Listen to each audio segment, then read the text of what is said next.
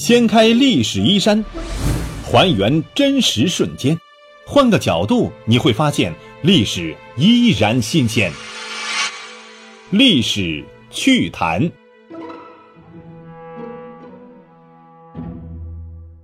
Hello，亲爱的朋友们，大家好，欢迎收听由喜马拉雅独家首播的《历史趣谈》，我是龙梦。今天我们来说一说汉武帝对匈奴的首次动粗。马邑之谋，汉武帝与匈奴首战三十万军，为什么一兵未发呢？六月间，汉武帝以御史大夫韩安国为护军将军，作为统帅，统辖诸将；卫尉李广为骁骑将军，太仆公孙贺为轻车将军，太中大夫李希为财官将军。数将共出，汉军总共人数呢在三十万以上。分五路大军，军事安排方面，韩安国、李广、公孙贺三将分别埋伏于啊马邑庞聚驻山中，准备呢以主力伏击。王辉、李希则伏军于代地，准备呢截击匈奴军队的辎重。所有一切准备完毕之后，汉武帝派聂伊为诱饵，假装成汉朝的罪人，逃入匈奴之后呢，诱引单于来攻打汉地。聂伊这一个汉人啊，非常有胆略。见到这个君臣单于之后呢，很快得到信任，表示啊说可以让自己在马邑的熟人做内应，希望呢单于率军攻取马邑，掠取那里的财货人民。半信半疑之间，君臣单于接受了聂夷的建议，让聂夷呢回马邑做内应。聂夷说：“我回去之后呢，即刻就杀掉这个马邑的汉朝长官，以人头作为信号。”果然，聂夷和汉朝。当地官员杀了一个死囚，然后呢，聂夷到了城头，高举人头示意。城下匈奴间谍亲眼看到血淋淋的人头已经在聂夷手中了，立刻迅速回报君臣单于，说马邑城已经被聂夷控制了。兴高采烈呀，君臣单于率领十万匈奴骑兵越过边界，直杀马邑而来。汉军方面也有斥候时刻报告匈奴军队动向。韩安国得到了最新的情报是。匈奴大军距离马邑只有百里之遥，很快就会进入汉军的伏击圈。结果，等来等去呀，忽然之间，匈奴军队在距离马邑百里之遥的地方停下来了，因为他们发现一个很奇怪的现象：汉朝人所有放牧的牛羊，千百成群，哎，没人管理，四处乱跑。这个情景啊，让君臣单于大起疑窦。君臣单于也不傻，由此呢，他多了一份小心。指挥大军暂停行进，派人去侦察情况。当时啊，汉帝国在靠近匈奴边境线，每百里左右设置一个哨所，一个哨所内呢配有五个人，包括帐塞卫一名，侍使、卫士各两名。这些人主要工作就是在自己的辖区之内巡边，有动静就发书信或者是放狼烟报告。正巧当时有位这个卫士呢，按照惯例呢巡逻执勤。被这个匈奴尖兵抓到了，这个人极为胆小啊！没等到君臣单于大行伺候，就马上说了：“哎呀，汉军已经埋伏了三十万大军在前面等候着您呢。”君臣单于一听啊，魂飞魄散，于是他下令全军撤退，把这位汉朝俘虏卫士啊也带回去了。回到匈奴地界之后，君臣单于把这个历史上没有记载姓名的卫士啊当成了上天派来拯救他的使者，封为是天王。汉军这边呢，焦急的在马邑城附近苦等，这个韩安国焦急万分。忽然接到消息，说这个匈奴军啊原路退回了，几十万大军听了大失所望。但是韩安国没敢下令回去，他担心对方有诈。另外一个方向，本来负责断后的后勤王辉，虽然他率领三万汉朝部队，竟然也不敢进攻匈奴的辎重队伍，直接就撤回了。由此劳师动众，三十多万汉军无功而返。刘彻听了之后震怒了，特别是对王辉啊，刘彻恨的是牙根痒痒，说就属你在朝堂之上慷慨激昂、信誓旦旦啊，要我们汉军攻打匈奴，结果到了前线，眼睁睁的看着敌人防卫最差的辎重队伍路过，连像样的出击都不敢做一次，不杀他，不仅天下人不答应，自己也没面子。于是，汉武帝就下令呢，把王辉抓起来审问。廷尉署自然知道皇帝的心意，很快做出决定，说王辉。临敌观望斩，于是王辉被投入大牢，等待处决。得知判决之后呢，王辉当时觉得自己还不至于就此就没救了。他倾家荡产，凑了不少银子，向天子舅父，也就是当时丞相田汾行贿，求他在皇帝那里救自己一命。田汾收了钱呢，自然大包大揽答应了。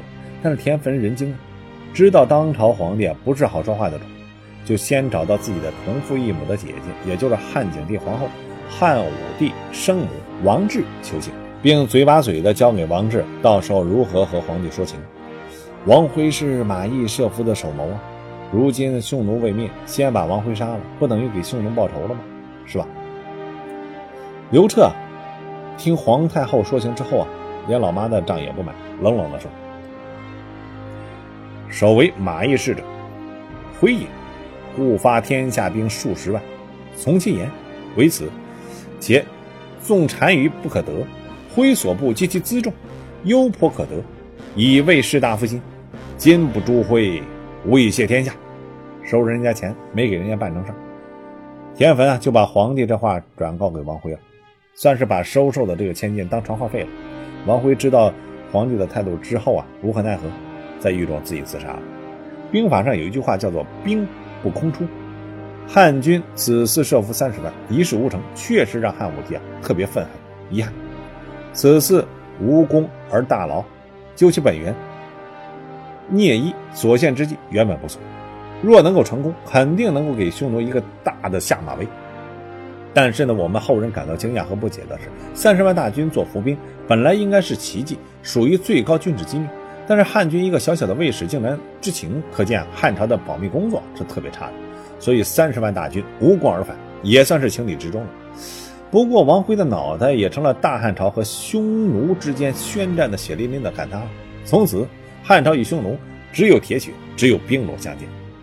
马邑伏击未成，大汉朝和匈奴之间完全丧失了国与国之间的互信，双方撕破了脸皮。但是，由于匈奴在盐、铁等战略物资上呢，完全依靠汉地交易，再加之匈奴贵族阶层对于汉朝锦帛等这些奢侈品的求之若渴，所以。他们在不时侵略汉地边境的同时呢，还是不断的派出商队在汉朝的各边地关市场与汉人通商。汉朝呢是隐忍不发，最终一举灭掉了匈奴。好，今天就到这里，感谢大家的关注收听，下次再见。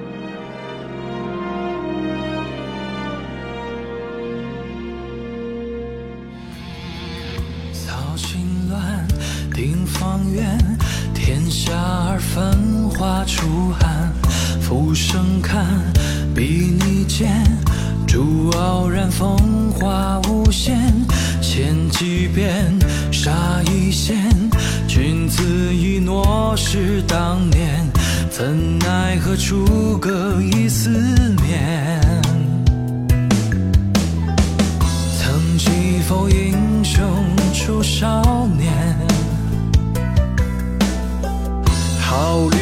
中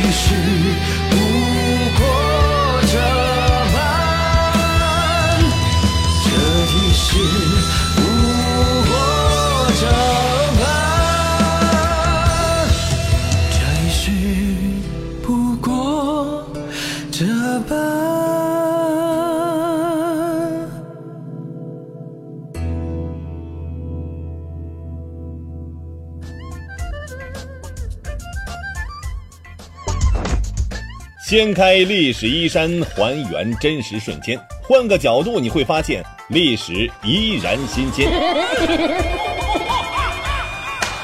历史趣谈，主播龙墨，编辑老马，后期混音雨林狼，感谢您的关注收听，咱们下期再见。